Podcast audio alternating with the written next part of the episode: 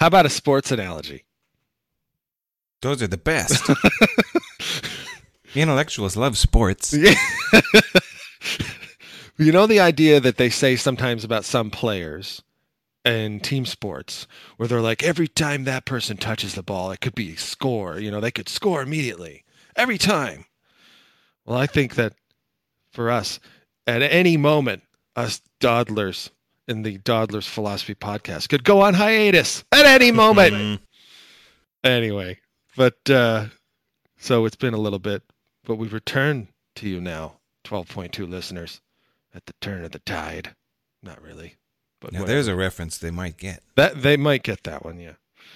Um so anyway last december we did an episode on consciousness. It was episode 20 called the great silliness and we were essentially comparing contrasting a theory of consciousness called illusionism with consciousness realism. And in particular it was a paper by keith frankish. I think it was called illusionism as a theory of consciousness. And um, we tagged keith in our tweet disseminating it you know the episode on twitter. And he listened. And then he after listening responded on twitter with his own tweet about having listened and what his impressions were. And one of the things he mentioned was wanting to butt in but he couldn't you know because he wasn't talking to us directly. So harland invited him uh, and uh, you know invited him on the podcast. And essentially practically a year later uh you know we're we're finally here. And so this is an episode where we actually discuss illusionism and other things with Keith Frankish. Um, so without further ado, I am Ryan back to school night McKenna, Hmm. And I'm Harland. Set your sights inward, Grant. and this is the Dawdlers Philosophy Podcast with guest Keith Frankish.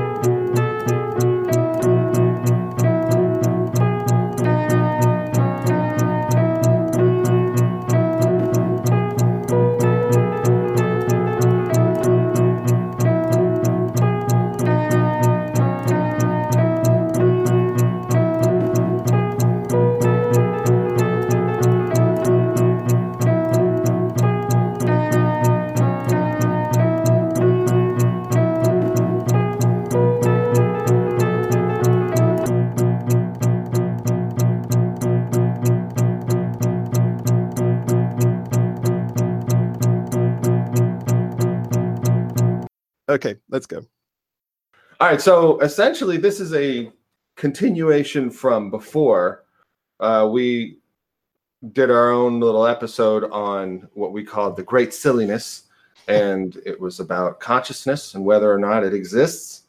And uh, we tagged Keith Frankish ourselves in the tweet that we put out, and he listened and he responded, and we had a little bit of a correspondence. One of the things that he had mentioned was he wanted to butt in a lot, and uh, so here we are talking to Keith Frankish finally after dawdling forever.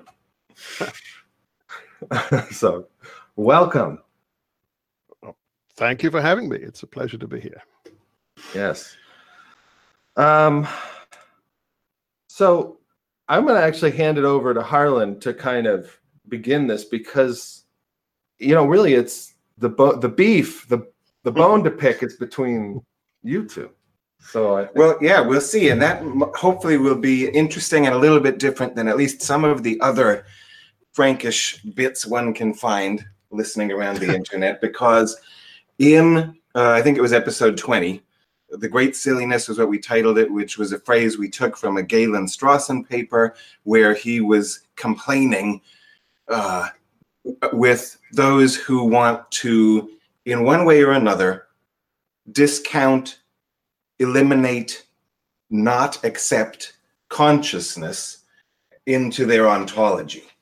uh, including prominently the philosophers like Daniel Dennett, the Churchlands, or Frankish. So when I think when you listen to our episode, one of the things you mentioned was it's unusual to be critiqued from the eliminativist side and to be told that you don't go far enough, which I guess is where I was coming from in that episode. Mhm. So um, we'll see if we can. I think we should probably start with a brief. Well, I'd like to hear what your version of the realist's claims are. Because the paper that we talked about in that episode was one entitled Illusionism as a Theory of Consciousness. So, please, for our listeners, define consciousness. What is it you're making a theory of? Ah, right. Yes, good question. Well, I don't think consciousness is is, is one thing. Um, I think we, the term is used in, in different ways, and it's confusing. And what some people see as the the very heart of consciousness, what consciousness is, other people see as um, I see as an illusion. So it's it's not easy to find a common starting point. What are we trying to explain? And the way I like to do it is to just just start with some everyday examples. So you just look at something around you or concentrate on something you can hear or smell or feel or taste. Okay. Now something's happening there. Okay. Right. Uh, and it's different from what would be happening, say, if you hadn't really noticed that thing. If you had sort of picked up a bit of information about it, to say, uh, subliminally. I mean, sometimes we things have an effect on us without us really noticing it, unconsciously, we might say.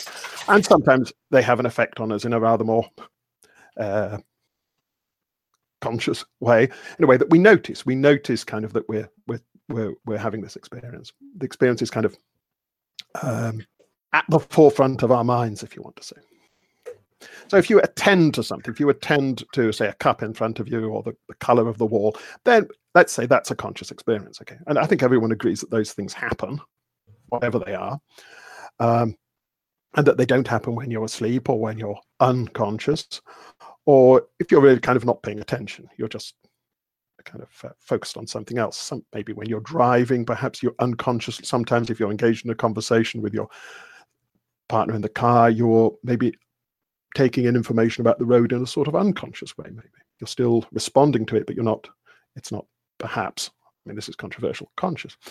So take some of these absolutely um, paradigm examples of what we call conscious experience. When you're attending right now, I'm tending right now to a cup in front of me that is a sort of purple color, and I'm attending to it. Okay, I'm having a conscious experience. I'm happy to say that.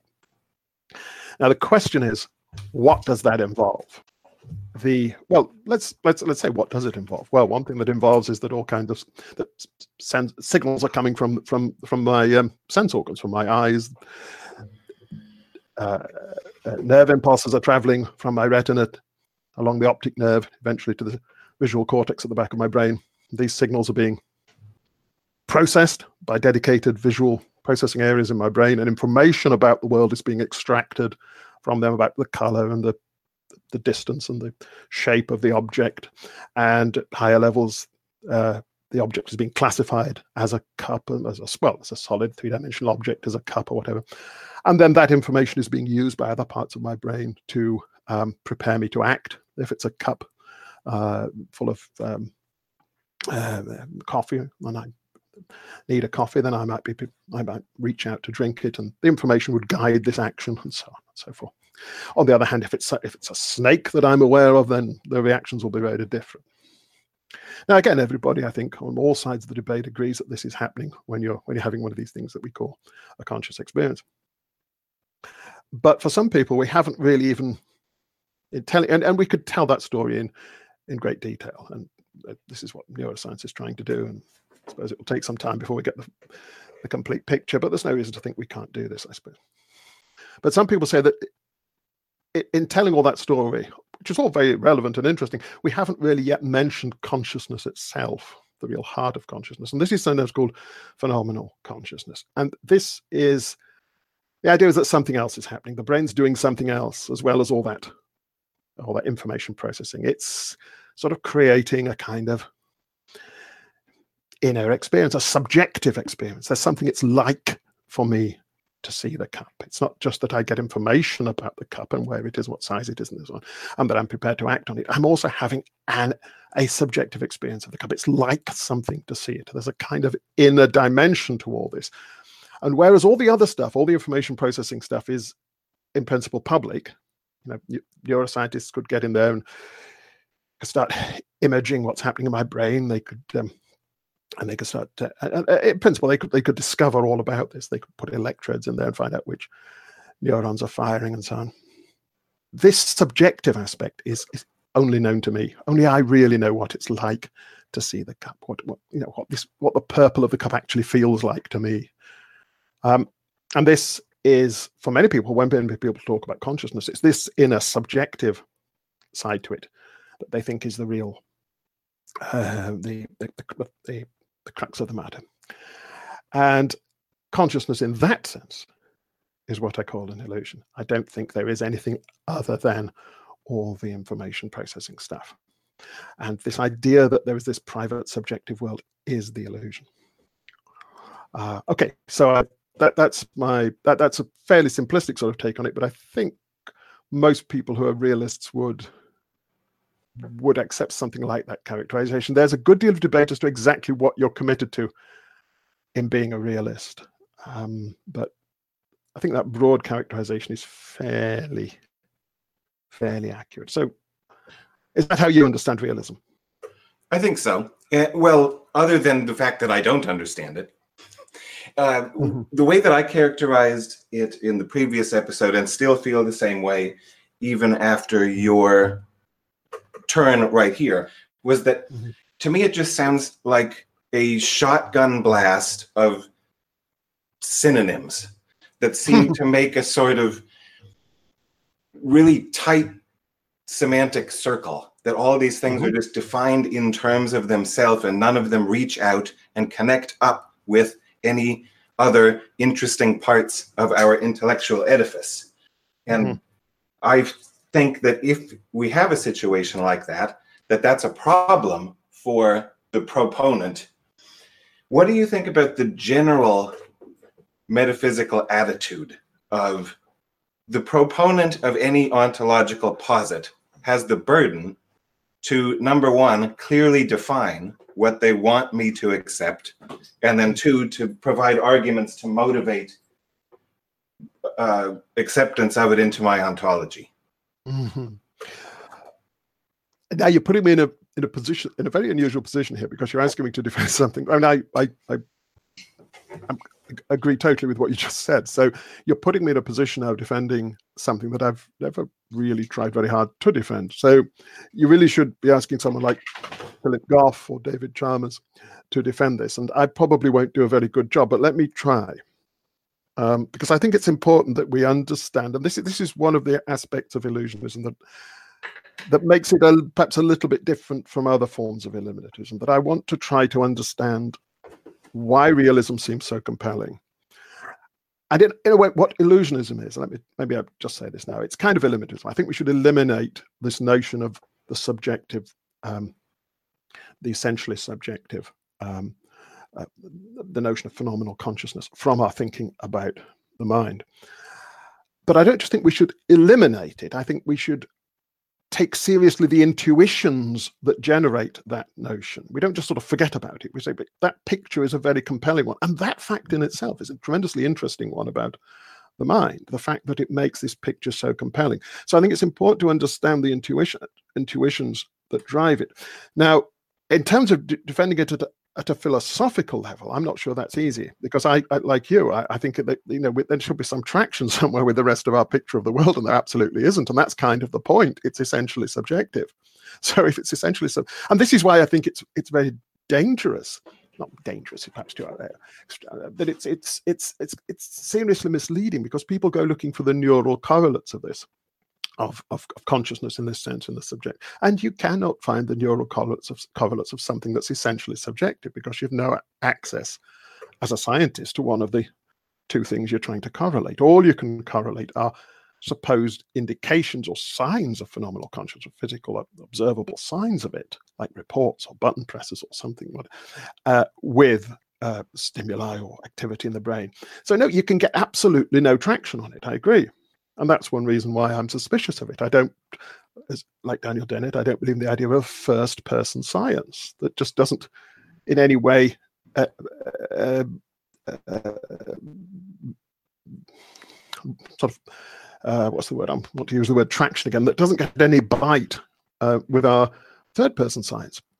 Now, so why do people? Why are people happy with this? Well, I guess it's it's a matter, I suppose, of epistemology. They just think that these facts about this subjective realm are presented to them in a peculiarly direct and immediate way. Um, that they don't necessarily, I think, perhaps have to be foundationists, but they think these things are known to them with more certainty than anything else that they know. So we could be living in the matrix. It could be that everything we, or all our science of the external world is simply science of a simulation rather than of something um, real. But we, our experience itself couldn't be a simulation. That is something that is presented to us in the most immediate way.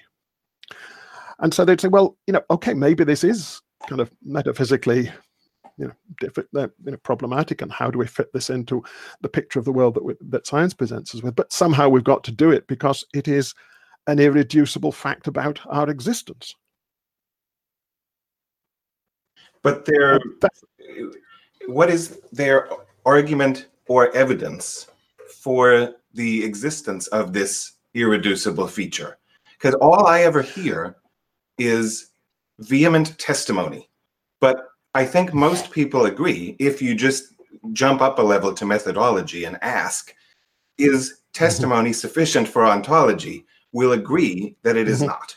But then it appears to me yeah. that they go on to do it when it's their pet, uh, what they really need emotionally or something to believe in. Um, yeah, as I say, I, I, I, I don't I don't have absolutely no brief for them. Uh, um, but let me keep trying to to pretend I do. Um, um, uh, I guess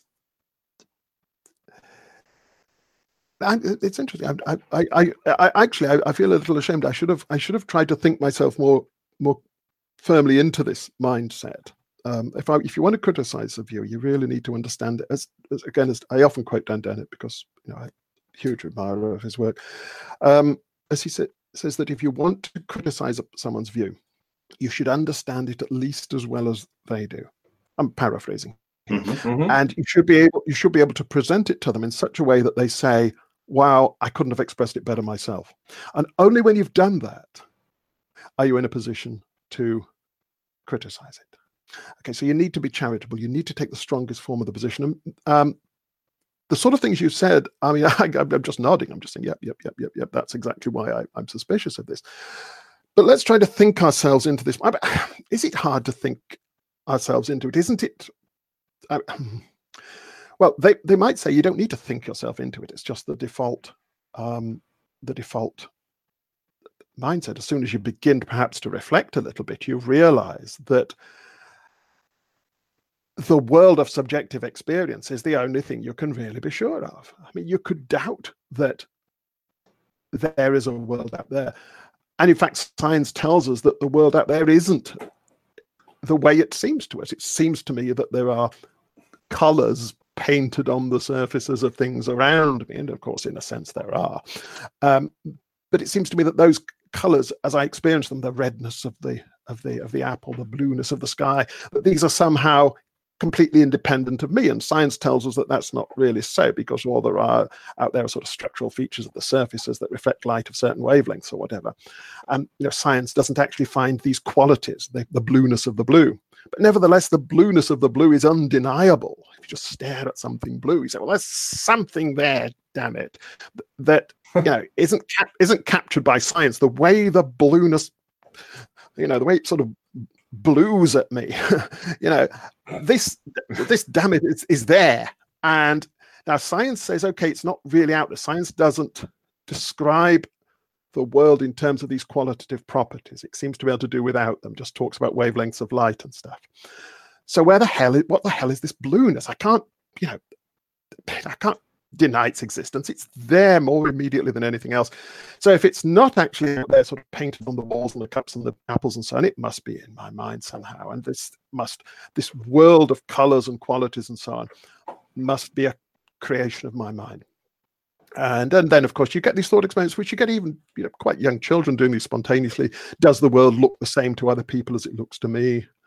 If we built a robot that was an exact kind of functional duplicate of me, whose brain, whose electronic brain did all the information processing that my brain does and responded to things in just the same way, would it actually feel like anything inside? Would it be conscious? Would it have this inner world that I have?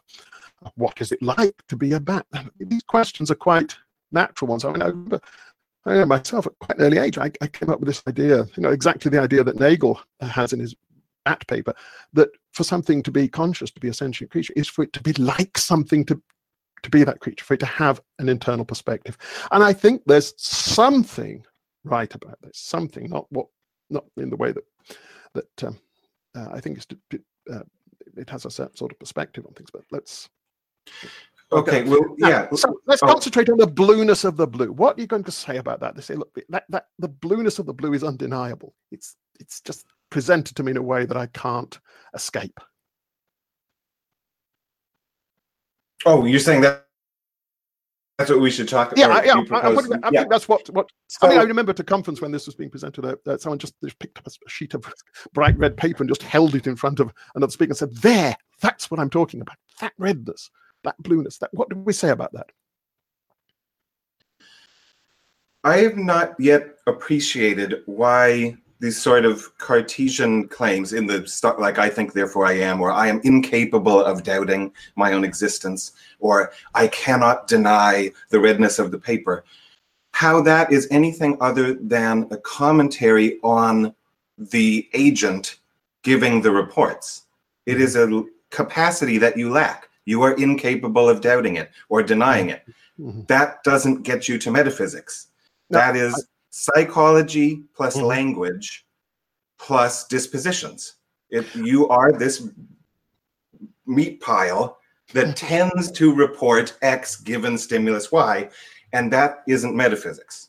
Would it, Couldn't agree more. Uh, that's exactly what I think is the the well, give or take a few you know, tweaks. The, the, the, the right way to think of it. Um, my, but I guess my, but I think most certainly my experience of trying to present that kind of view to people is they say that's very, very, very hard to accept, and that it's it's as I mean, uh, I was having an exchange with Philip Garfield, and he said that seems to him something like uh, some radical skeptical hypothesis. Like maybe that's what it could be. Maybe it could perhaps. Maybe I shouldn't put this in Philip's mouth because it might be. Maybe I'm misrepresenting. But anyway, that may be a, a remote possibility. Uh, in the way that it's a possibility that we're living in the matrix or that the entire universe was created five seconds ago. But it's just an extraordinarily implausible one. and certainly this is how this is how people feel about it. That they say what you're doing is you're providing some sort of um, uh, it just doesn't engage with where they are starting, I guess. right. Okay. One of the gimmicks that we've got going on on this show is that we've got one host who's kind of coming at it from a philosophy background and one who's coming at it from a quote unquote science background. Mhm. So I'm going to loop Ryan in here because he makes a comment looking at philosophy from the outside that I have a lot of sympathy for. And he says, yeah, philosophers are lazy or they don't try hard enough or they're not, um, the institution of it isn't hard enough on each other. If I tried to get away with these moves in science, I would be flunked out of the classroom or whatever. So why in philosophy are we so touchy feely and care? What is hard for people? Oh, it's hard. I can't believe that. I'm well at work. You know that. Who, why do we care? So we, Ryan, say it in your way, and then Oh. um Oh, jeez. Now, now I'm on the spot. Um, I think my biggest issue is that when it comes to something like when I hear someone say my subjective experience is, is core data, I think that's the Chalmers thing.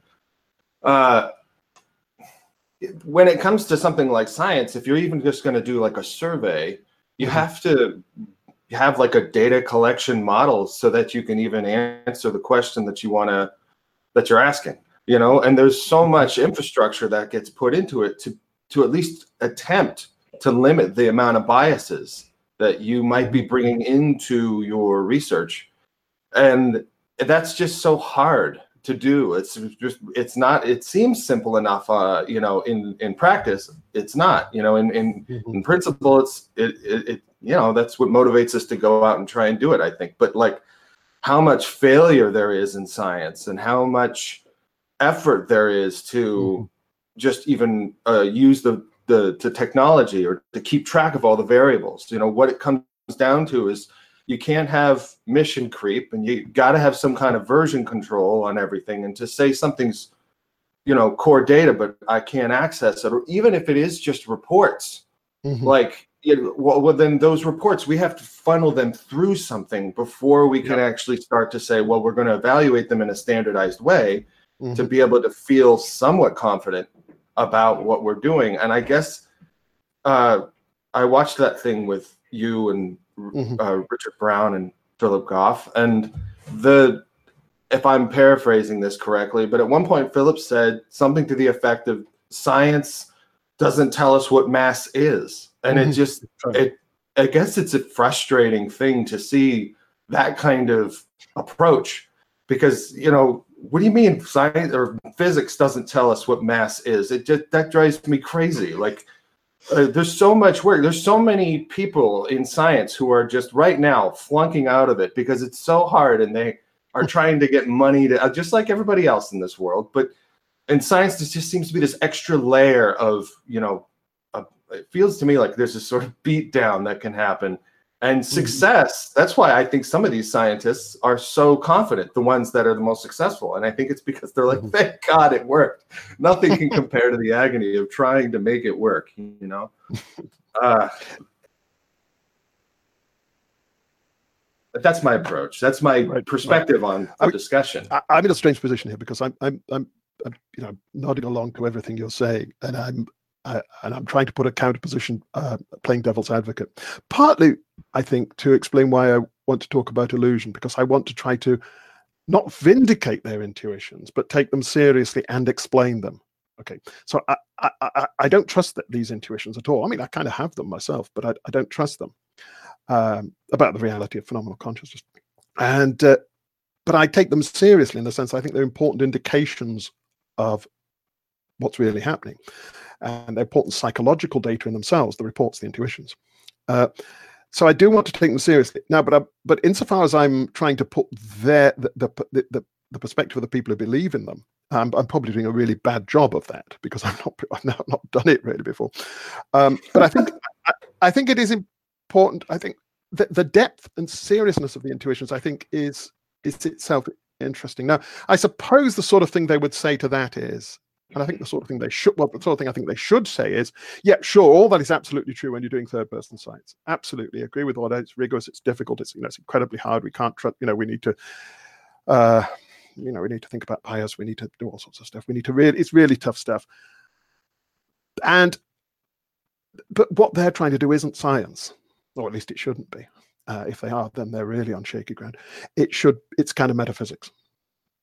Okay, so the idea is the idea behind the mass thing, as I understand it, is that science tells us all, tells us what electrons do. It tells us what mass does. You know, it, it defines it in uh, in dispositional terms, in terms of how these things interact with each other. But then you can ask this question, and I, like you think, I probably like you think it's a misguided question, but it still seems a reasonable one to ask.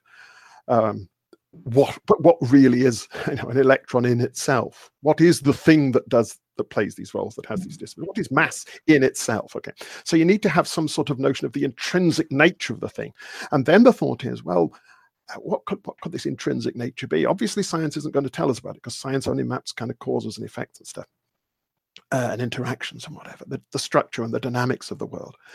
What could this absolutely intrinsic nature be?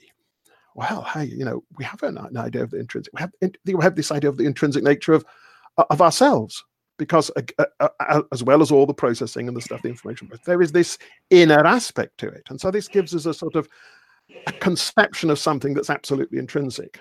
And so then you say, well, maybe that's the that's the answer to the other question. And you kind of you solve two questions at once, supposedly. You find the nature of these quiddities, these essential, these these intrinsic natures of the ultimate particles, and the nature of consciousness. Um, uh, and you have a sort of the, the, the, an answer to both the question. I, I don't buy that, but I think that, that's an understatement to say I don't buy it. But I think they would say that isn't science itself; it's metaphysics and you need philosophers to do metaphysics precisely because it's not science. Hmm. Uh, you don't think that's well it, this is a little bit vague and we won't go super deep into it because we're talking about consciousness. But don't you think hmm. that science is a metaphysics or as a metaphysics? The uh, um, it's, it's certainly a, I, I guess it involves all sorts of metaphysical assumptions i suppose. Um, but which again though i suppose philosophers would say and that's again why you why you can't just do science on its own. You need to reflect on the foundational assumptions of it. And again that's you know these aren't part of science. The foundational assumptions of a scientific project are not part of science itself. And i mean you know a notion like causation say i mean it's not clear that science is going to explicate that if it's a fundamental notion of science. Um, so again you need to do some metaphysics of it. When you say things like we have this certain mm-hmm. notion or concept, whatever. I'm hearing anthropology. This, I still don't mm-hmm. get how these people make an ontological argument out of reporting intuitions that they have, or right. even that a culture has, or even that all of humanity has. This is mm-hmm. it's ethology and anthropology. I don't see the philosophy there. No, uh, well, I think. Look, I mean, I, I, I, I, this is a strange position for me. Uh, I think this intuition about the night, the, the, you know, the blueness of the blue, the fact that there's a there's a there's a reality to my experience that see doesn't seem to be explicable in terms of neurons firing and these sorts of things. Uh, that it seems mysterious to us whether a, a suitably advanced AI would have an in, inner life. Now, I don't trust those intuitions, but I do have them. I do understand why this seems compelling.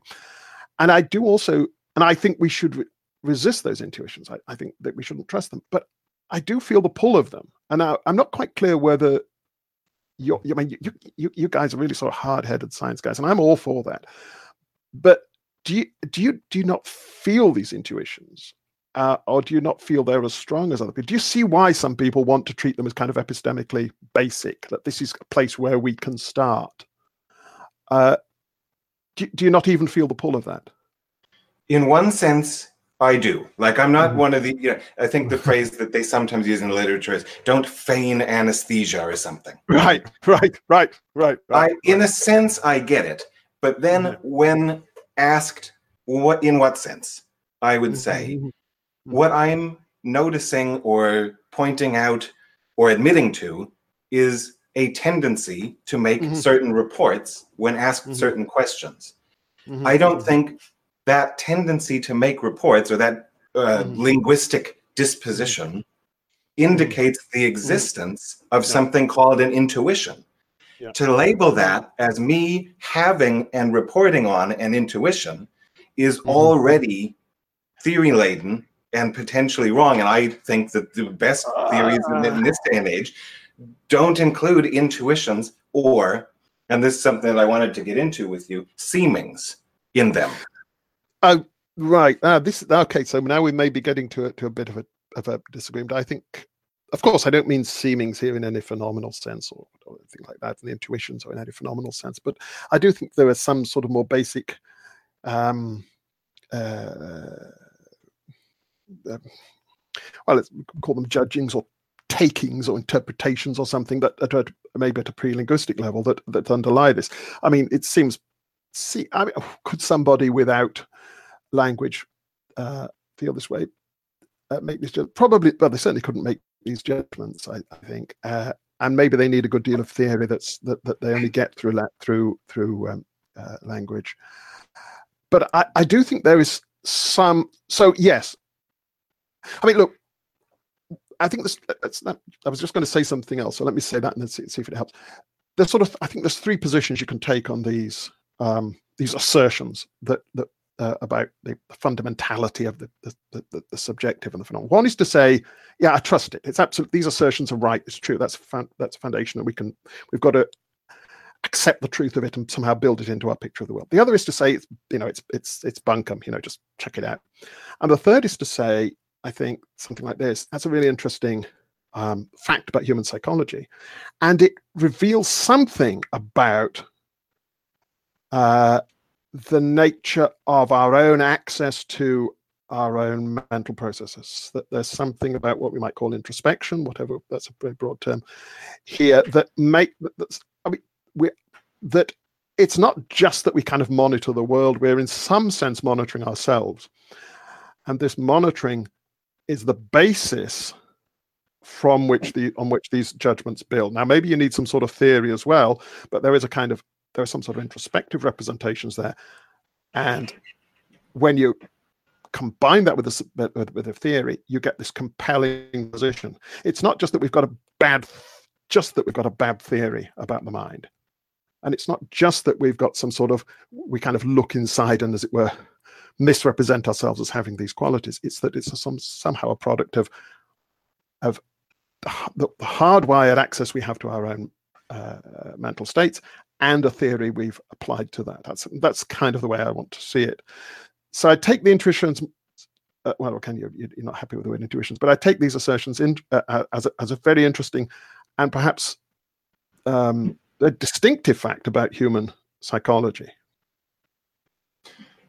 When talking about starting points, mm-hmm. I think we can, at least the three of us, hopefully, can agree that one place that we could start that we all believe in is mm-hmm. the reports. Yep. The linguistically infected noises yep. made by the yeah. the agents or in the study or that we're looking at. That's I think what I think is the most basic that I'm able and willing to go. Mm-hmm.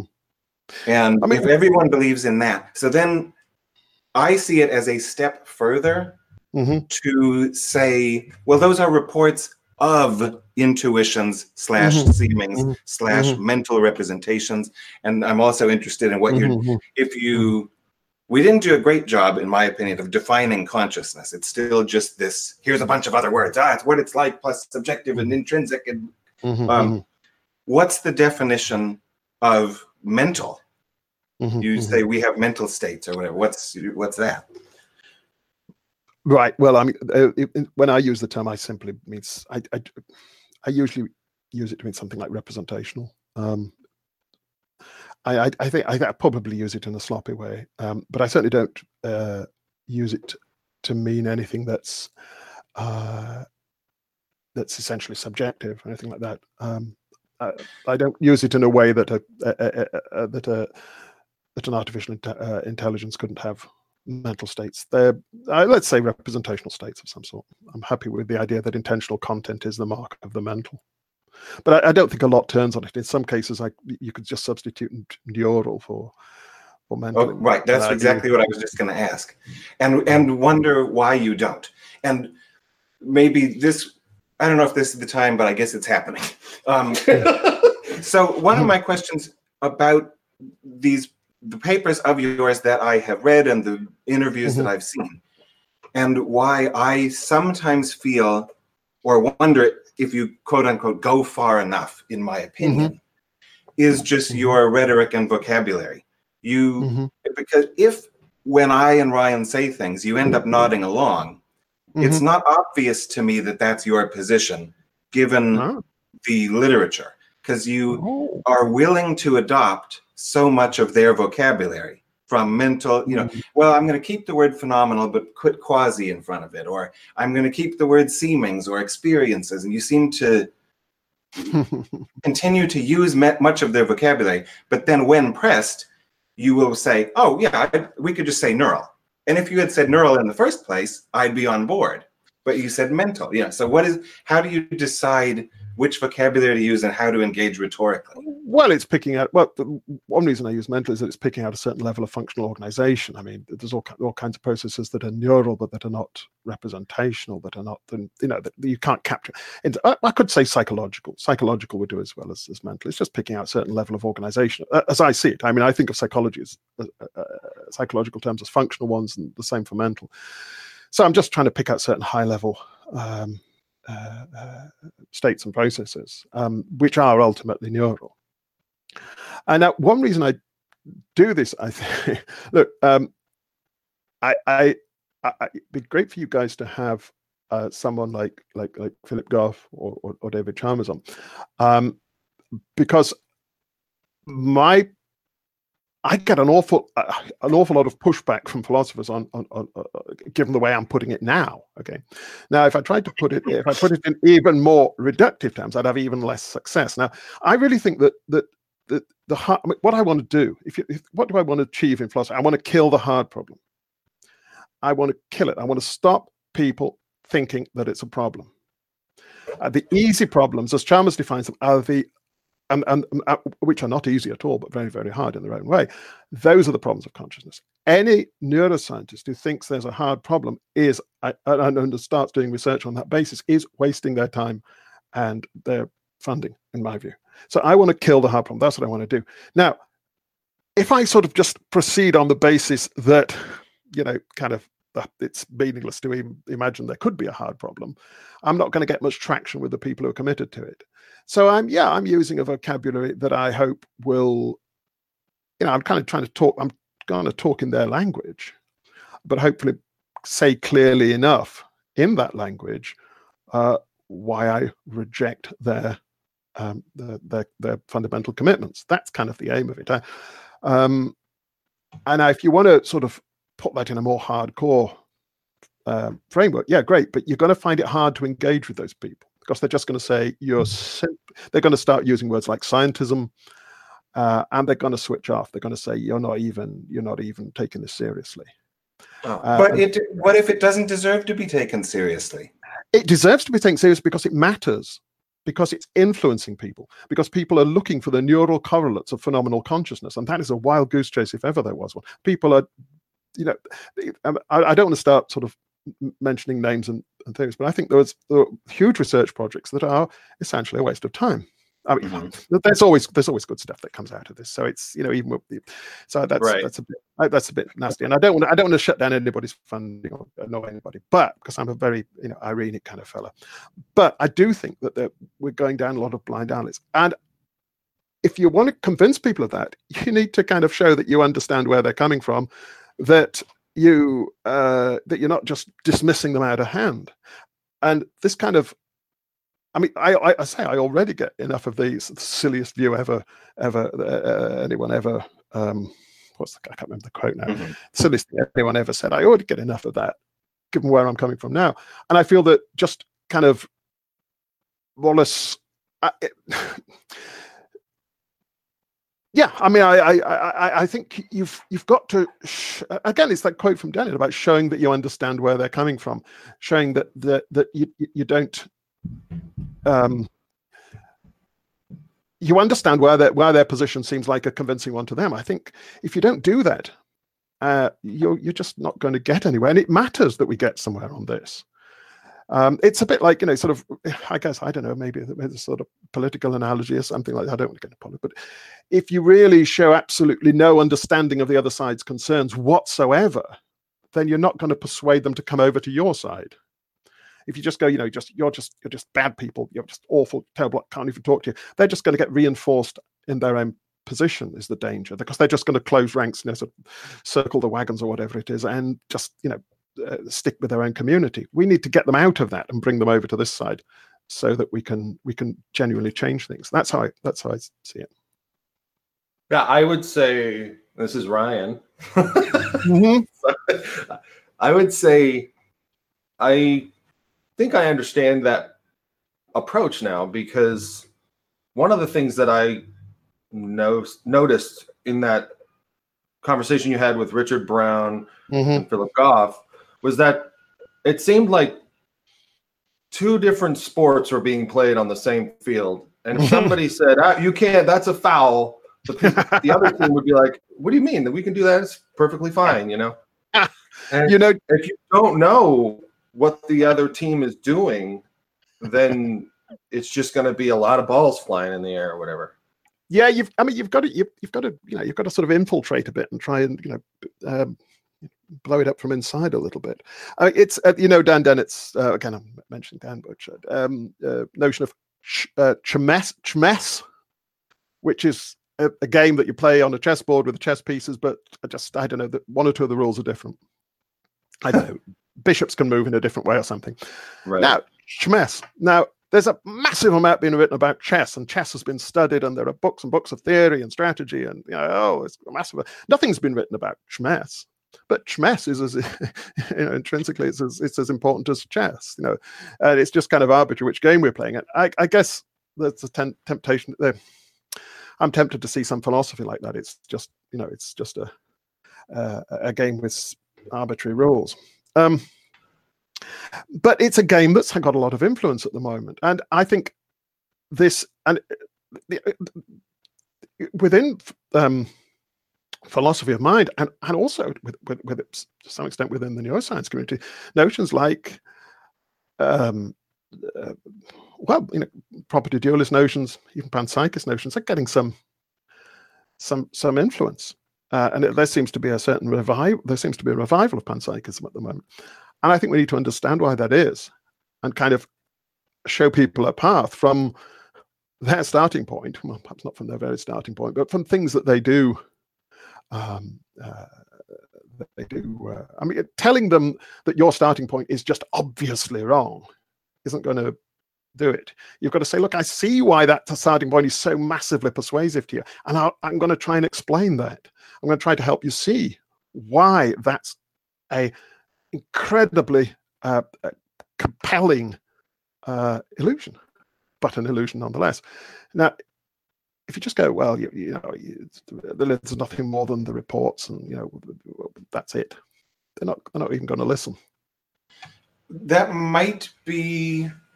Well, it's definitely more the case for old folks, right, than developing youth. so, what if? Is that true? Well, I, I maybe I don't know. You think not? I don't know. I know. I know. I'm, I'm genuine. Don't know. I um. I mean, there seem to be quite a few young and up and coming panpsychists around. Um. I mean, certainly you know, Philip and Sam Coleman Yeah. and people like this. They're younger. Than, they're younger than me. So um. oh, I'm talking about you know uh, kindergarteners or what you know. As we're just getting started, so maybe I'm wrong that this is in large part the attitude of the institution, the academic institution of science, but won't they be more dismissive? They'll just say, "No, no, no. I know that you maybe think that you're doing science. You're doing it wrong. You need to learn how to do it right." They don't take wh- whatever's kindergarten epistemology they have developed seriously and ta- and get down on their knees and talk to them in their own terms. Oh, Timmy, well, you know, I understand that you think you have qualia, but why not just say you haven't even met step one? You haven't defined your terms and motivated your. You have no arguments, mm, and you're just doing this wrong. And be a little harder on them. Might that not be a better political decision if the goal is to change minds? I, look, I've, I've, I've no objection to people trying that. Um, I've generally, I know, I'm a kind of, I'm a sort of irenic guy. I, you know, I, I don't want to, uh, I don't want to fight. You know, I just, I want Yeah. to try and persuade. now, if you guys want to, you know, go out there on the streets, I mean, uh, go for it. I mean, we need all approaches. I, I do think this matters. I think it's, it's seriously distorting our understanding of, you know, ourselves. And, uh, and so, yeah, uh, you know, go for it. I'm, I'm not, I don't think there's only one way to fight this fight. And if that's how you guys want to do it, uh, great. But I, I would also say one thing: I don't think scientists are as are as are as um, innocent uh, on this as as you, you you might think. I think that dualistic, assump- not substance dualistic, but property dualistic assumptions are are, are common within um, science. Perhaps not so. Well, I don't know. I mean, the whole search for the neural correlates of consciousness. What's that about? Now, if you're searching for the neural correlates of some sort of uh, perceptual discrimination, yeah, fine, you can do that. Or some sort of reaction, you can do that. If you're searching for the neural correlates of the subjective feel, I am never going to do that. That's just that's that's that's a it's it's it's impossible in principle. Because would you say you that's an analogous move to looking for the atomic or molecular correlate of caloric fluid? Would I say that it's the it's the, the no, no it's, it's it's not at all because uh, because you can get a grip on these things through observation and experiment. You know, theory, theory informed. You can't get a grip on the essentially subjective through theory and experiment. No, it's a totally it's it totally escapes the the the the the, the, the, the causal nexus. So there's no way you can you can. It's a, it's it's it's a non-science project. I might have misspoke, but I was attempting to appeal to one of those standard examples like the ether or the the things that we talk about in the pessimistic meta-induction arguments about science mm-hmm. used to believe in this thing and it no longer does. So, you know, I would I I'm told we used to think that heat came from this caloric fluid or something, but now mm-hmm. we think of it molecular kinetic energy or whatever. So I was saying, is searching for the neural correlate of consciousness analogous to searching for the chemical correlate of caloric fluid, something that we no, no. longer think. No, you don't no, so. It's definitely not. Not if it's good. Not if what you're searching for is the neural correlate of phenomenal consciousness, essentially subjective stuff. Absolutely not, because you've no third person grip on it at all. I theory, experiment, nothing is observation, nothing is going to give you a grip on it. Uh, you can all you can look for are correlates of some kind of supposed putative indications of it. You know that that the, the, the, subject can do this or that if they're conscious, and you can look for that. You can call it that. You can't. If it's essentially subject, you're never going to be. Oh, the, the, the, I mean, we might be able to kind of eliminate it, but that will be on the basis of these wider sort of theoretical considerations about we're not taking these intuitions seriously. But if people are taking those intuitions serious, and then they're looking for the neural correlates of this thing, then it's it's a complete wild goose chase. And yet there are scientists doing that. How about the architectural correlate of ghosts? like that which goes bump in the night and all the creaks and noises or whatever, and then we go looking around for the ghosts that caused it when we have good reason to believe that it was just the wood in the walls or what is that a better you can, you can look for the archi- you can look for the architectural correlates of the indications of ghosts and for the indications of country you can't look for if ghosts are not you know you can you can posit ghosts. I mean if you want to believe in ghosts there's nothing can, there's no way science can stop you because you can just say they're completely unobservable undetectable. Maybe i have right. some sort of intuition that they're present. Maybe i know when there's a ghost there even though science can't pick it up. You can say that and that's exactly the case with consciousness Okay. I mean, I, I, sound like I'm the I'm the hard nosed science guy now. What's going on? no, no, I'm trying to agree with you, and I'm make I'm trying to make parodies of how bad this movie. Oh, is. right, right. Sorry, sorry. I'm, yeah, yeah, I'm trying to be. Sorry. Yeah. No, so oh no, but, but you're kind of doing the thing I yeah okay all right yeah fair enough no no looking exactly. for consciousness is as bad as or maybe even yeah, worse yeah, than yeah, looking for ghosts yeah. yeah absolutely absolutely and um, yes um, of course you could say that ghosts are just sort of peculiar kind of reactions we have to certain creepy kind of situations. Yeah, ah, ah, then we that's fine. That's no problem. We could say that consciousness, when we talk about consciousness, what we talk, it's have to, we don't have to say that there's nothing at all going on. Of course, this, these reports that we issue are not just issued randomly. You know, they're indications of something happening. It's not anything hap- It's not what we think's happening, but something's going to make the report. To this is why I use the word quasi phenomenal there's, or we could say pseudo pseudo phenomenal might be better. I think uh, there's something happening. Some neural processes are happening that you know that, that cause the reports, and the reports are kind of reliably correlated with something or other happening. Uh, but not something essentially subjective, is something phenomenal or whatever. And again, you know, ghost reports are reliably, I guess, well, maybe they are, but they could be reliably correlated with, I don't know, squeaky woodwork or something. Mm. I don't know what it might be. And we can find that, and there's no problem there the, the, the reason I, I, I, sort of got into about neural correlates is that you, you were kind of talking as if scientists were sort of um, like you know the good guys and philosophers the bad guys. I think there's a lot of bad philosophy assumed by people who are doing science of consciousness. Um, so I don't think it's just a matter of saying you leave it to the scientists. I think scientists are susceptible to to and, and, and one of the I mean the people who really worry me are the people who claim not to believe in this kind of stuff, claim to be physicalists, but still have you know can't really exorcise these de- demons. They still have these assumptions, um, and which show up in various ways. Um, yeah, uh, what Dan Dennett calls the Cartesian materialists, and I think they are. Um, a lot of people, a lot of philosophers think they're thoroughgoing physicalists, but they still say, "But we still have, we're still, there's, you know, there's still something it's like, of course, to be as. Of course, there's something it's like to be as, and you know, we need to explain that." Um, what I call, you know, diet qualia, sort of not the full-blown qualia that Dan Dennett attacked in his famous paper, but some sort of watered-down version of it. I don't think you can have that at all. I think that's um, I, I- it's Yeah. like being a little bit a little bit pregnant. You know, it just doesn't. It just yeah.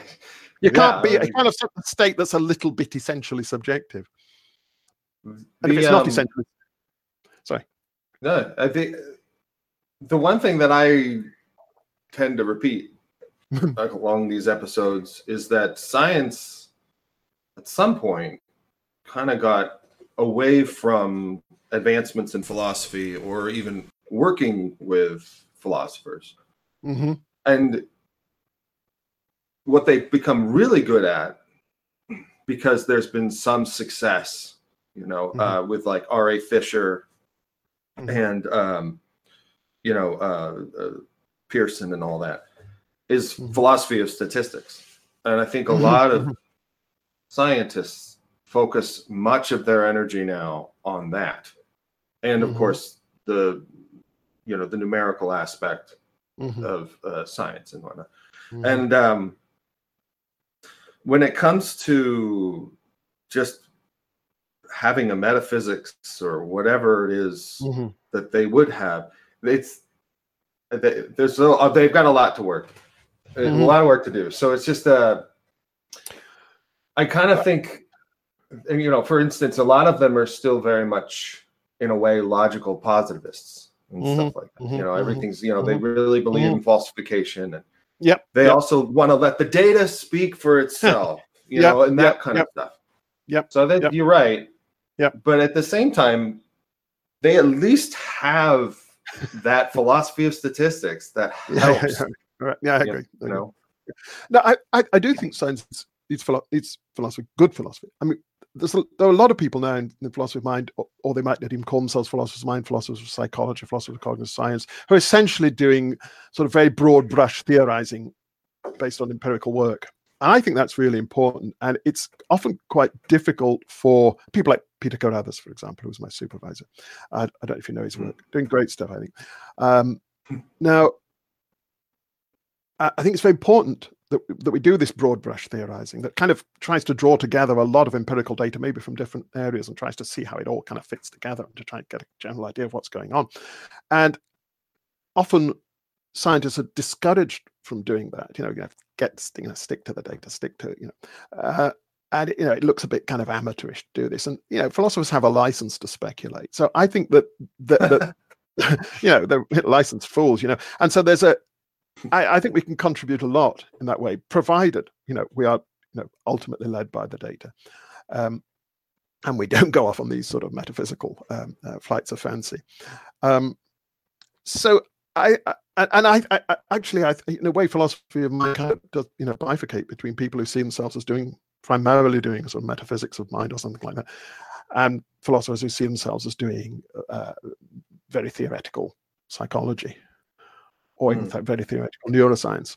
And I, I- with that, I'm I'm firmly on the on the side of the of the latter. But um, I uh, I guess in my work on consciousness, though, I've been more trying to engage with the other people and trying to to, to uh, precisely because I think that that, that metaphysical project is is is is is, is causing it, it's it's causing a lot of, of disruption. I think um, to, to to to the science of consciousness at any rate. right. It's the outreach.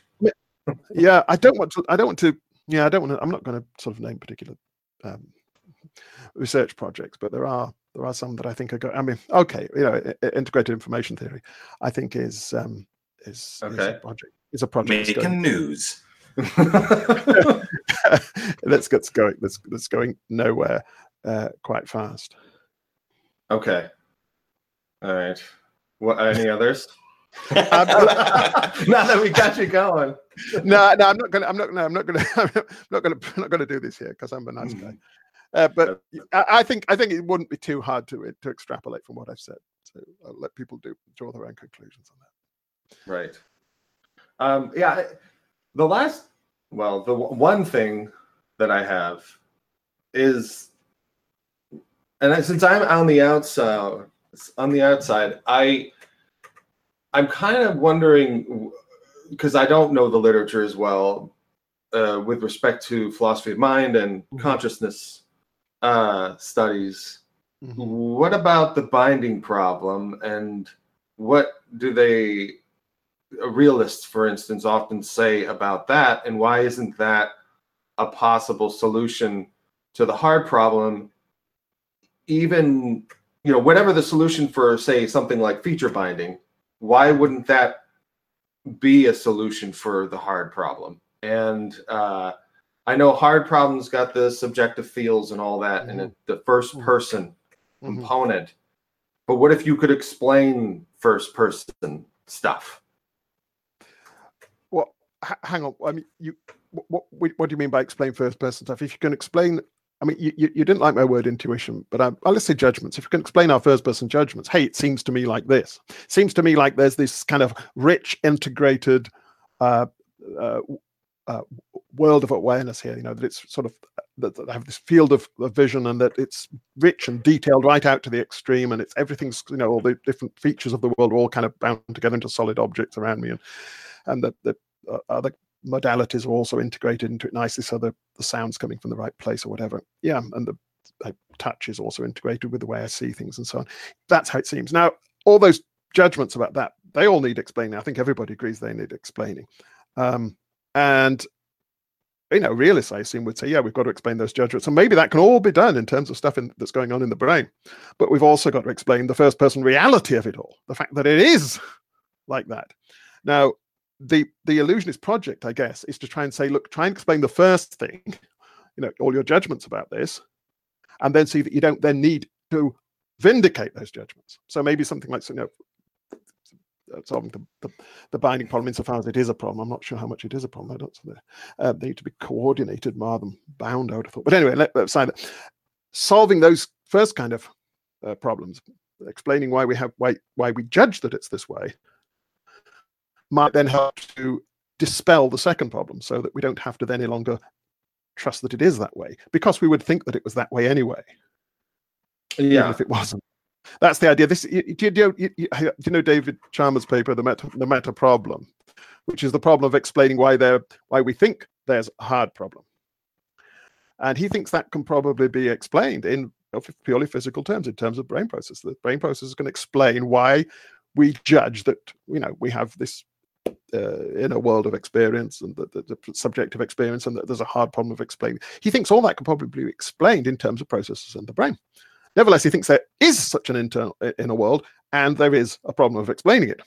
But of course the illusion is just says once we've done the first thing once we've explained our judgments about it we just stop and say "Mm, you know that's all we- we, we think this anyway. So why trust it? It's we've debunked it. Isn't that appeal evidence against your rhetorical strategy? Because he's telling you right now, even if you succeed, Professor Frankish, and do all that you you know you you've succeeded with all your easy problems, I'm still going to believe in this. Doesn't Yeah, even well- matter. have a look at the paper because I, I think I think uh, uh, David says that if he weren't a um, you know a, a, a, a phenomenal realist, he, he would be an illusionist. He thinks it's the um, if he were a physicalist, he'd be an illusionist. And there's a dialogue at the end of that paper between the illusion that he constructs between the illusionist and the realist. And as he admits himself, you know, the illusionist does seem to have some of the more interesting moves in that debate. So, I mean, it, it, what it kind of brings out nicely, I think, is that these intuitions, these judgments, these reports of how it seems to me have, have really no evidential weight at all. There is just table banging at the end of the day that, but damn it, it still is real. And I think having that explanation of the judgments, being able to discount the judgments and just you know leaving it to pure table banging, which of course is itself explicable in terms of the the uh, the neural processes. Uh, I think it highlights the, the the, the the dialectic in a really really sharp way, and I think once that sort of really sinks in with people, then I think that's the best way of getting them to uh, to let go of the. Uh, of, I mean, well, we may, may still have some sort of strong disposition to, just as we have a strong, we have a strong disposition to judge that the lines in the Müller-Lyer illusion are not the same length, and that mm-hmm. disposition doesn't go away even when you've convinced yourself that they um, that they are the same length. The disposition's still there. There's still there's still kind of like some sort of you know a bunch of neurons in your head telling you to say they're different. And I think that's how it will be with consciousness. We'll still say, damn it, there's blueness. There's blue. There's, no, it's, it's, the blueness is here right at me. Um, we'll still have that. But maybe we'll just go, yeah, but that's, that's, don't trust it. You know, that's just your. That's I think we will, uh, if I use this vocabulary, it will seem the same the next mm-hmm. morning mm-hmm. after you have your illusionist uh, mm-hmm. epiphany and stop being a realist. It will still seem the same to you in the morning, mm-hmm. but I wonder if it will seem the same after 10 generations and after the English language kind of morphs around the new theory and mm-hmm. people grow up in the new cultural and linguistic milieu maybe they won't maybe it won't seem the same anymore that's a, that's a that's a lovely point i mean i think there are two elements to this illusion let's just use my attempts at I think there's there's something about the hardwired nature of introspection. There's, there's, some hardwired element to this. It's not just that we've kind of just invented the story about ourselves without any basis to build it on.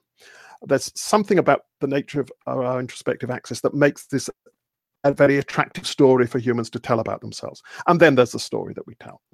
Now, I don't think we're going to, without sort of, you know, serious kind of genetic engineering or something, we're not going to change the first aspect, but we can tell a different story and we can try and develop ways of reinterpreting what introspection is telling us or, or what what dispositions introspection what our introspective dispositions are.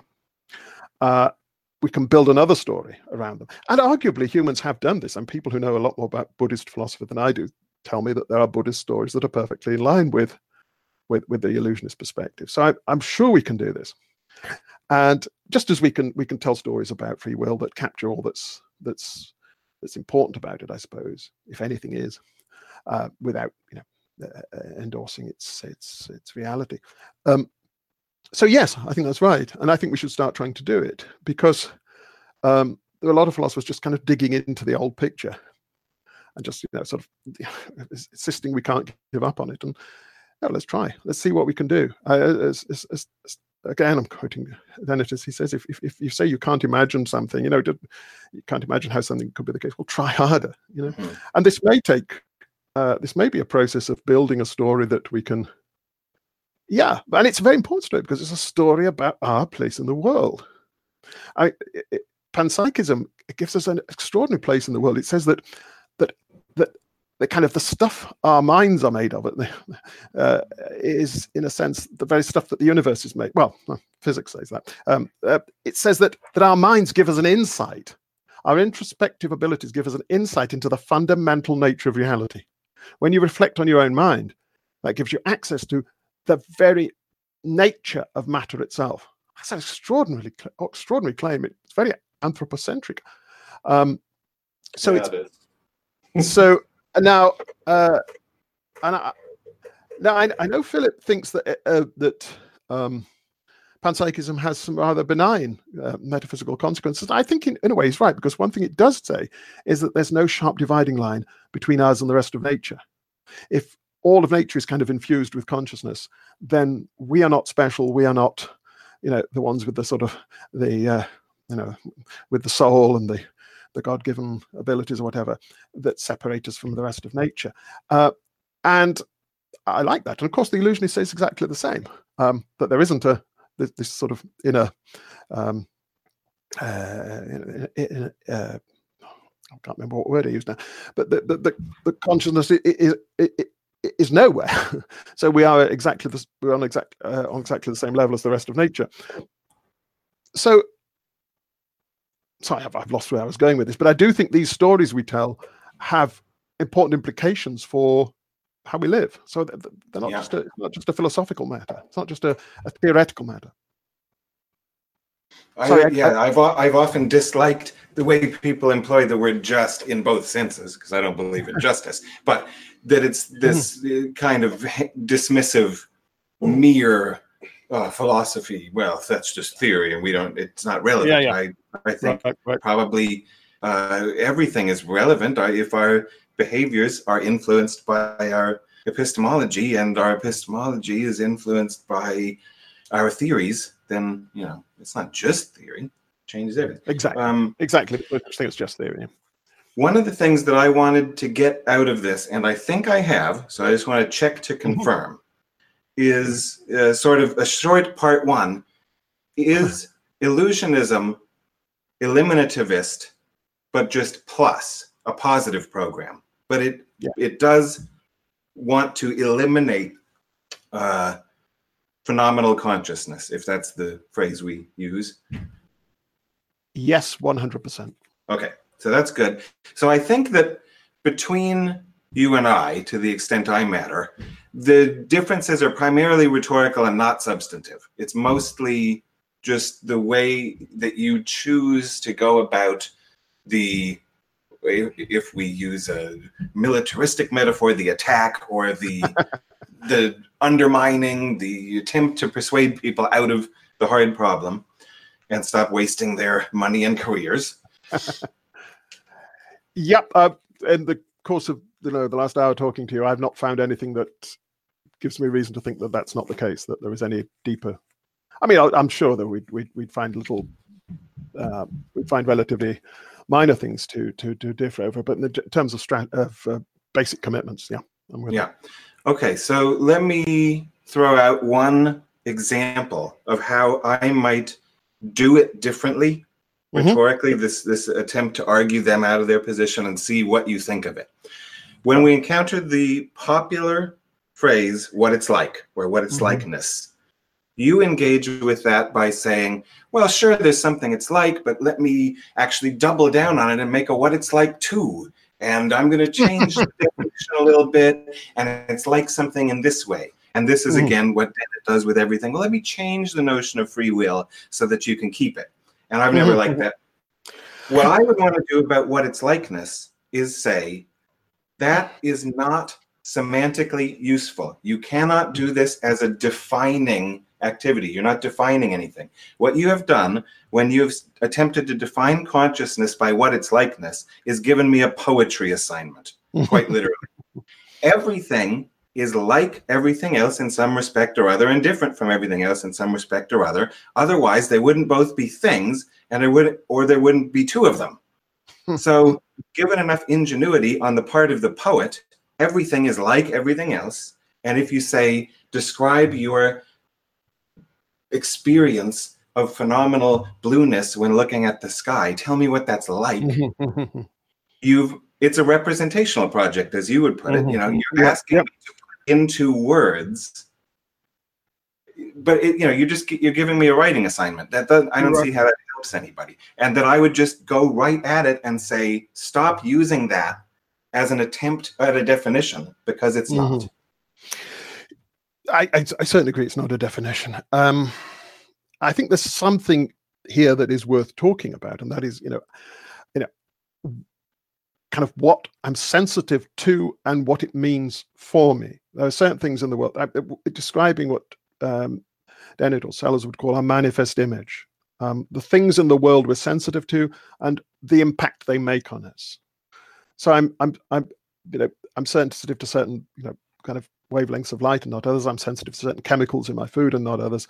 I'm sensitive to certain sounds and not others, and so on and so on. And they have significance for me. They mean something. They prime me to react, sometimes very quickly. Um, and we can map this. This is kind of doing what I guess what Nagel called objective phenomenology, was kind of describing the significance of stimuli for us, what they mean for us. And this, is, I think, this is a perfectly you know tractable scientific project. There's no problem about this at all. Um, we just have to sort of map our, you know, uh, reactions to stimuli, and uh, it's an incredibly complicated one because the reaction is multi-dimensional. You know, there's affective reactions, and there's uh, associations, and there's all kinds of stuff that we need to factor into this, and it will be very now. And in a sense, I think that that's you could say what we're doing there is mapping what the world is like for us, and the, what the world is like for me is different from what the world is like for a dog because it's got a different range of sensitivities and reactive dispositions and so on, and we can map that. And I'm, I mean, you know, again, strategically, I'm sort of trying to say to people, look, you do want to talk about something here, and yeah, talk about that, and attach all your sort of intuitions about what it's like to that stuff, and then you know, you don't just sort of say, you know, just you know, check them out, just ignore them because you know they're pretty they've got a, grip on it, but give them something to, to to latch something better to latch those intuitions onto, which is a kind of, I guess, what Dennett does with free will. He says talk about autonomy instead, which is a much more tractable notion, and latch your intuitions onto that. But actually, I I, I do I think you'll find that in general, I mean, I, I agree that I've been ambivalent about this, but in general, I do tend to resist offering a kind of realist language in which to put my view, precisely because I want to confront people with the need to give up on phenomenal consciousness. So I think actually you'll find people who have a view quite similar to mine, but tend to cast it in realist terms precisely because they want to just make a smooth transition between people's uh, commitments. And I think I'm probably a bit more hard headed about this than most people. But yeah, um, I'm honestly not sure um, what's the best strategy, but I think that's a reasonable way to, um, you know, rather than just asking people to simply sort of get off that that that that wagon altogether. You know, maybe just steer it in a different direction, something like that. I don't know. Mm-hmm. Your strategy seems to me emphasizes the quasi phenomenal properties. You're saying attend carefully to those and report on them to me. No, no, no, no. You you you can't tend to those. You, those the quasi-phenomenal properties are the properties that cause your reports. You don't necessarily know what they are. You you they, you think. I mean, naive realist thinks they are just what you know the reports say they are. That there's you know phenomenal blueness. It's not phenomenal blueness. Uh, what is it? God knows. It's some kind. Of, I don't. Some some some complex of representational reactive states, I suppose. That's for science to tell you what the quasi phenomenon. You can't just attend to this. What you can do is, you know, sort of try and make your reports as careful as you can, given the way that you normally make them, whatever that is. And that provides us interesting, useful data for trying to track down what's the real cause of them. It's like saying, you know, if you uh, you know, you, you say I'm sensitive to ghosts. Okay, tell me all about your sensitivities. What does it do? It makes sure, you know, is it, is it primarily aural? Is it visual? Is it tactile? Is it the, you know, skin, what conductivity? What is it that makes you think there's a ghost there? We can map all that, and then maybe we can track down what is actually causing them to report this. And maybe it's to do with something in the atmosphere, to do with sounds, to do with whatever. So we need to get them to do this, what Dennett calls hetero phenomenology. We need them to elaborate these reports, but then we can tell them what you're actually tracking there is something quite different from what you think you're tracking. So what, if I put it this way? You're asking them to turn inward. Is that allowed? Um, well, not necessarily turning. I mean, just you know, just asking them to say, you know, to produce whatever. I mean, yes, they can. Yeah, I mean, that's that's certainly part of what, what that would be an interesting thing for them to do. How does it seem to you? Um, to describe the nature of their experience, which might be put in external in terms of the external world or in terms of, of, of impressions of the inter, external world, I suppose. Well, I guess what I'm trying to emphasize is I want them to turn outward in at least to the extent that, as you just said, put it in terms. Okay, let's put it in terms. Mm-hmm. That's language. Let's concentrate on the language more than on how things seem to you. What do you feel like saying? and then we're going to be yeah, looking at the. That's what I, that's what I mean by that's what I mean by seeming. I don't seeming does I don't seeming doesn't here mean in some certainly not in any phenomenal sense. It's not what you do, what you're disposed to say, what you're disposed to judge. Perhaps maybe you could judge it without expressing the judgment, but yeah, yeah, they yeah essentially what you're inclined to think and say. It, yeah, I'm just trying to get at the. There might be a difference in the way that we talk about that might either reinforce their phenomenal realism because mm-hmm. it look inside they're looking at that blueness and they're like oh what do i feel like saying about this mm-hmm. Whereas if you come at them from another angle with a different rhetoric, it might get them to turn outward at the language and say, "Ooh, I'm this weird biological computer that's been programmed with linguistic dispositions. Let's look at the structural metaphysics of English instead of let's look at the blueness in my brain in my mind." Yeah but i mean you're not going to get them away from the intuition that their brain is is contributing to the nature of the judgment because it certainly is. I mean uh, people who are colorblind give different reports so there's certainly some internal processes that are you know making a difference here. It's not that uh, it's not just that we've mastered different vocabularies. There, is, there are reasons why we apply these vocabularies in in certain ways. I mean that's a psychological process or neuroscientific uh, project Mm-hmm. You got any wrap up points? Well, no, no, nothing to wrap up. Uh, you know, uh, just maybe we could do this again sometime because I'm also interested in the kind of the history of consciousness research and thoughts, as well as, uh, you know, other kinds of ways that one can talk about consciousness. Yes. You know, yes. I rarely see any mention of evolution. Yeah. And you know, I know it's out there and people talk about it to an extent, but we are we're often quite presentists when Mhm, we mhm. uh, approach this problem. And I understand Mm-hmm. why, but it'd be fun to explore the more historical, both Yes. in you know an anthropological way, but Yeah. also an evolutionary way. Anyway, Uh, do you mean the, the, the evolution of the thinking about consciousness or the evolution of consciousness itself? well the evolution, the evolutionary approaches in a biological sense. Yeah. Right, right. The evolution of consciousness. Yeah. I mean, I, we talk about that, Yeah. But the three of us might have a hard time just because it's not our wheelhouse. well, but- um, yeah. I mean, do, do you know Nick Humphrey's work? Uh, for instance, um, Nicholas Humphrey, uh, Soul Dust, for instance, which is a book I like a lot. It's a, it's a, it's a, it's an illusionist story, and it's it's an evolutionary story about the about the illusion. The idea is that the illusion is is not just a, a kind of a bug it's a feature. You know it's it's a it's a really highly adaptive to think of ourselves as being special in this way as having this this kind of inner world this soul as it were. Not a not a metaphysical not not an actual soul but a, but the illusion of a soul. And he he tells a really i mean he is an evolutionary biologist and he tells a really he has a really interesting story about the origins of this in in a very primitive um, um, uh, sensory system that is uh, separate from the perceptual system. And he's got a really, really interesting evolutionary story about that. Now, I don't know whether it's right. I, I, I like the story. And it's certainly an interesting way that you can go on thinking about the evolution of consciousness once you give up these uh, realist assumptions. Yeah. Okay. I'll definitely look into it.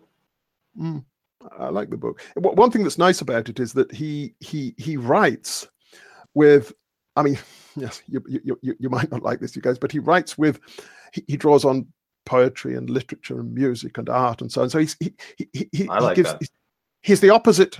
He, he gives the opposite um, impression to someone who's a, a, a, scientist, a scientific perspective on this. You know, it's a re- he, you know he really relishes consciousness and he relishes um, uh, the um, uh, the- um, the- the- you know, he sort of celebrates the potency and power of consciousness while conceiving of it as an evolved illusion.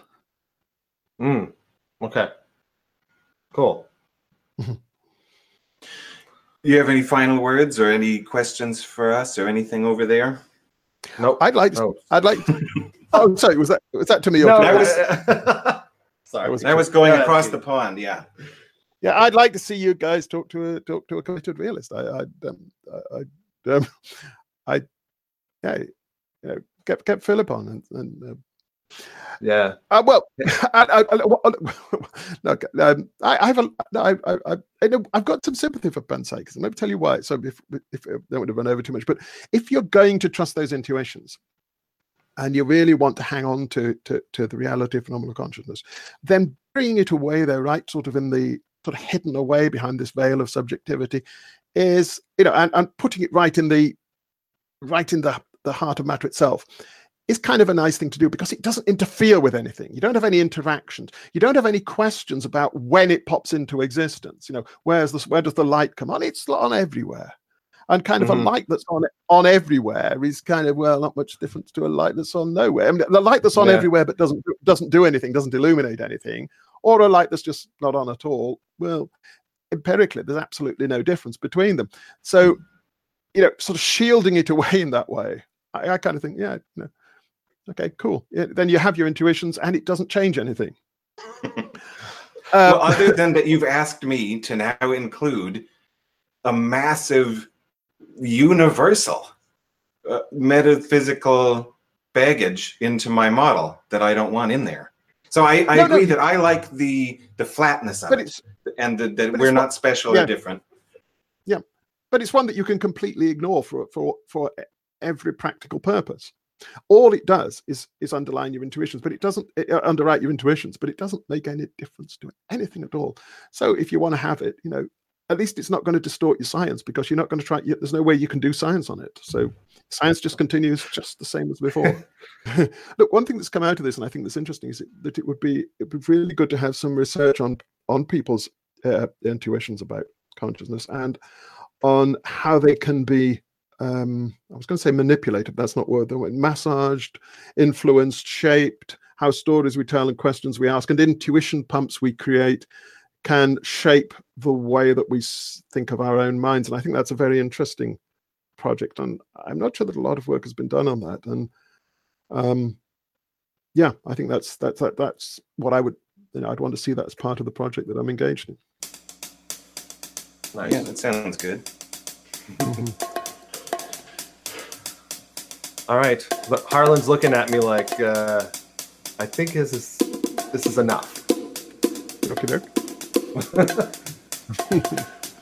All right. Well, thank you so much. Um, you know, it, we hope to do this again sometime. Yeah, thanks. It was fun. Um, it was. It was uh, how we how we finished recording now?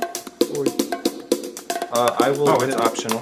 If you have, we can edit in if there's any more to say, or we can stop now. no, it was fun. I mean, it was fun being being pushed to try to um, to articulate the, uh, the other side's position in this. And uh, I, I mean, one reason I would like you to, to talk to a, to a to a committed realist is um, to make sure that um, they have chance to speak for themselves. I mean, I'm, I'm not